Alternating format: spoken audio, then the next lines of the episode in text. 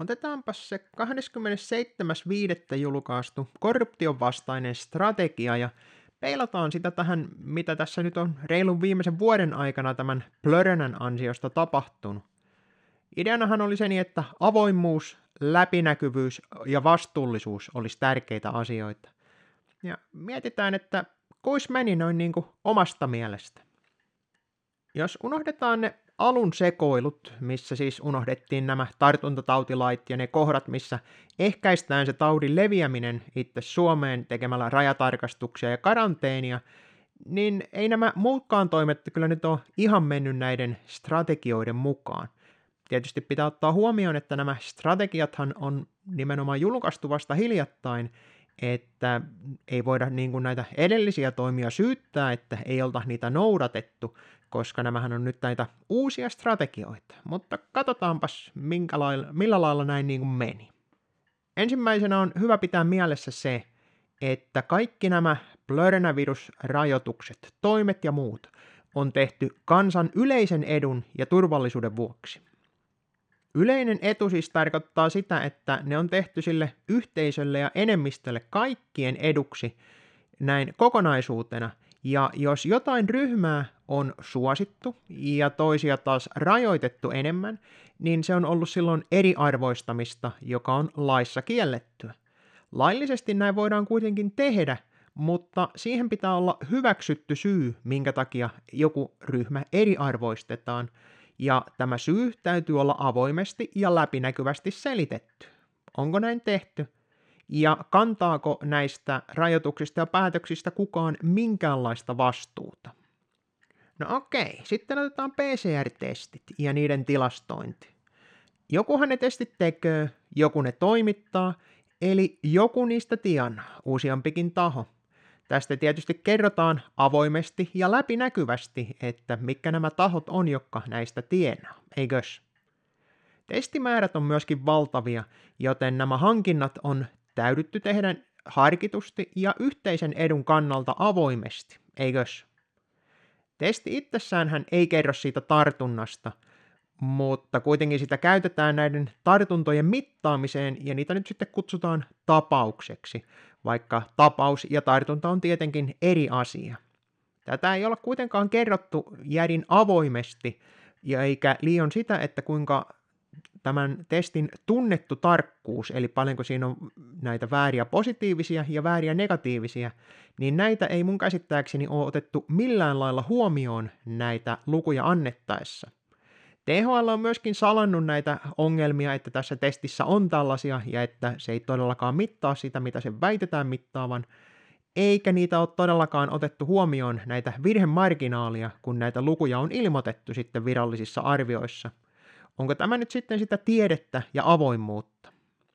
Kuolemat taas tilastoidaan samalla lailla kuin aina ennenkin, mutta nykyään sentään kerrotaan vähän tarkemmin se, että ne on liittyviä kuolemia, ei tähän plörönään kuolleita.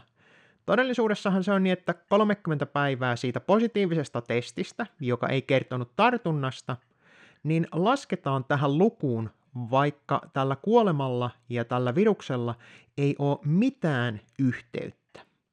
Tätä ei kuitenkaan oikein kunnolla kerrota, ja jostain kumman syystä kuolin syitä ei olla lähdetty kunnolla tutkimaan, vaikka tieteen nimissä ja tällaisessa hirvittävässä pandemiassa, niin luulisi, että tällainen tarkka faktuaalinen tieto olisi ensiarvoisen tärkeää. Sen sijaan päätöksiä tehdään tällaisen harhaanjohtavan luvun, että liittyviä kuolemia avulla, joka ei sinänsä kerro tästä asiasta niinkään. Onko tämä sitä avoimuutta ja läpinäkyvyyttä, vastuuta, vai menikö taaskin ihan putkeen? Sitten taas rajoituksia ja määräyksiä. Ne perustuu edelleenkin tieteeseen, koska eihän päätöksiä voida muuten tehdä. Tosin kun niistä on todisteita ruvettu vaatimaan, niin niitä ei ole kuitenkaan kyetty antamaan kunnolla, ei näihin rajoitteisiin, eikä liian maskeihin jostain kumman syystä. Sekä rajoitteista että maskeista kuitenkin löytyy runsaasti todisteita niitä vastaan, että ne ei toimi. Eli kantaako näistä kukaan vastuun? Onko se läpinäkyvyys ja avoimuus näiden rajoitteiden kanssa, että onko nämä oikeutettuja olleet? Onko selvitetty sitä, että kuka näistä on hyötynyt, kuka ne on antanut edes nämä rajoitteet todellisuudessa. Entä näiden maskien kanssa? Joku niilläkin on tienannut. Ja kun ajatellaan, että ollaan puhuttu siitä niin, että kuinka pilleistä pitää päästä eroon, ettei ne päädy tuonne mereen, niin nyt ollaan dumpattu miljardeja maskeja sitten tuonne mereen, että se nyt ei ihan mennyt vissiin sekään silleen avoimesti, vai menikö? Entäs sitten piikit? Niihin löytyy rahaa aivan tajuttoman paljon, ilman mitään rajaa. Nämä valmistajat, jotka on nämä tehnyt, niin kaikilla niillä on tuomioita lukemattomista eri rikoksista, ja ne on tuomittu niistä suuriin korvauksiin. Mutta jostain kumman syystä niitä ei saisi millään tavalla kyseenalaistaa, vaikka ne onkin saanut suuria summia eri valtiolta rahaa toteuttaa tämän tuota oman piikityksensä. Ja ne on vielä kaiken lisäksi saaneet täyden vastuuvapauden. Tästä on jonkun verran puhuttu, mutta jostain kumman syystä se ei tunnu menevän aivan jakeluun kaikilla, että nämä valmistajat ei ole millään tavalla vastuussa siitä. Ainoastaan se, joka suostuu tähän ihmiskokeeseen. Nämä sopimukset, mitä nämä firmat on myöskin tehnyt, niin ne on myöskin salaisia. Niitä ei ole puhuttu missään.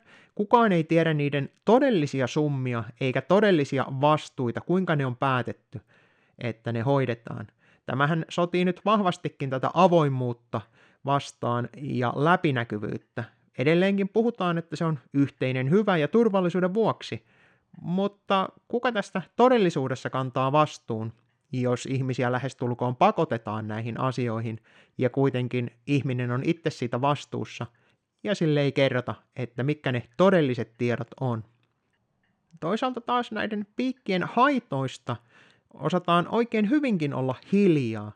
Niiden vastaanottaminen ei oikein tunnu menevän etenkään Suomessa läpitte, ja merkitäänkin lähinnä näitä uusia haittavaikutuksia. Ne kirjataan kyllä ylös, mutta koska kuolemahan on tunnettu ja vanha haittavaikutus, niin niitä ei vissiin oikein hirvittävän hyvin edes kirjata. Missä tässä on se avoimuus ja läpinäkyvyys, se vastuunkanto siitä, että todellisuudessa saadaan faktuaalista tietoa siitä, että minkälaisia haittavaikutuksia tällä piikityksellä oikeasti on kansalle. Nythän näitä yritetään vielä kaiken lisäksi laajentaa näitä tutkimuksia, annetaan entistä nuoremmille tautiin, jonka todellinen vaara on nuorille lähes olematon. Eli silloinhan pitäisi tämä piikin etu olla huomattava, koska se diski kuitenkin siellä on, kun sillä suojataan tautia, joka ei ole vaarallinen näille lapsille. Media taas on muuttanut tätä omaa näkemystään, miten tämä plörönä-homma menee, niin melkoisesti. Moni alussa hulluna salaliittoteoriana myyty onkin nyt yhtäkkiä totta ja sitä osa sitä virallista tarinaa. Ja se vissi johtuu siitä niin, että niitä todisteita tuli kerta kaikkiaan niin paljon, että se peittely ei enää onnistunut.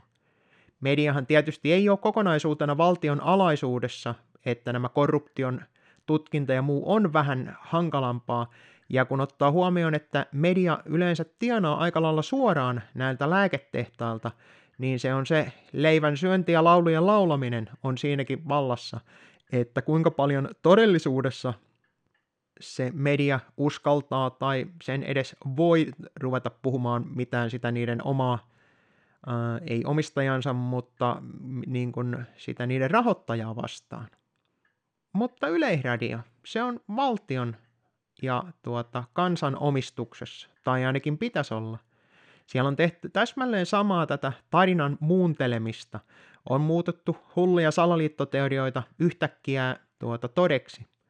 Avoimuutta ja sellaista ei missään kohtaa haluta, ja kaikki tästä virallisesta tarinasta eroava – pitääkin kieltää. Se halutaan estää, ettei sitä kukaan kuule.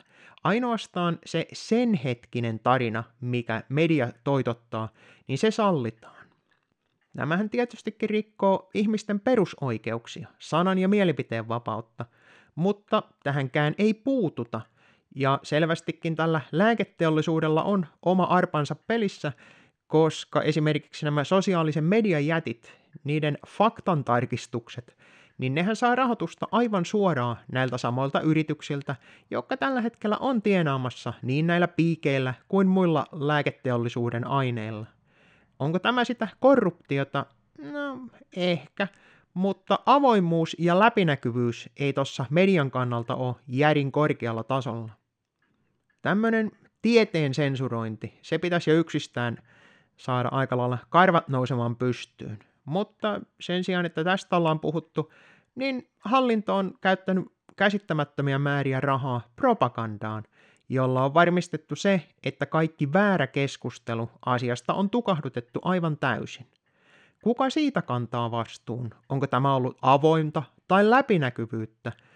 Että kuka, kenellä on ollut todellisuudessa valta päättää siitä, mistä asioista ihmisten saa puhua, mitä ne saa tietää ja mitä niille kerrotaan, että mikä on se tämänhetkinen tilanne.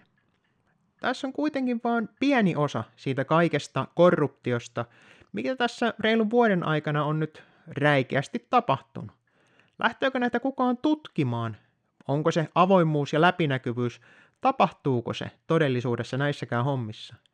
Rikoksia ihmisyyttä vastaan, niitäkin on tapahtunut. Kaikki nämä tuota, sananvapauden rikokset kuin myös henkilökohtaisen koskemattomuuden loukkaukset. Nämä pitäisi kaikki tutkia avoimesti ja läpinäkyvästi. Viime kerralla taidettiin puhua Nürnbergin oikeudesta, että nythän ollaan periaatteessa voidaan sanoa, että ollaan samankokoisessa tilanteessa, että tällainen vaadittaisiin. Tuloiko näin tapahtumaan? Toivottavasti. Mä todella toivon, että jonkunmoinen oikeus tulee ja etsitään ne ihmiset. Laitetaan vastuuseen ne tahot, jotka on aiheuttanut kaiken tämän homman. Tapahtuuko näin? Mm, mä vähän epäilen, että lehmät oppii lentämään ennen kuin näin käy.